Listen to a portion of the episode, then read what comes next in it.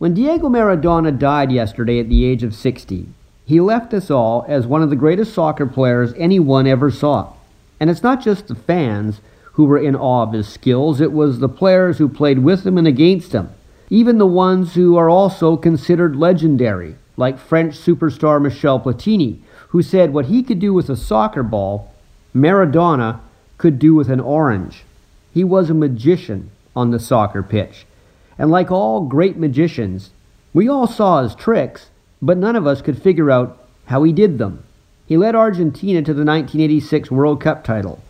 And because of that, he is forever a hero in that country, and he'll never not be one.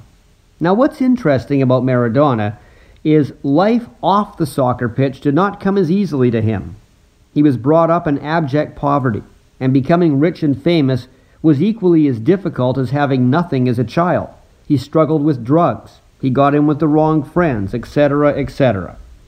But when you look at the big picture, sports fans are very quick to forgive most transgressions away from the game itself. Not all, but a lot. Now, I don't have time, but I'm sure you could think of a number of famous athletes who ran into problems in their regular life.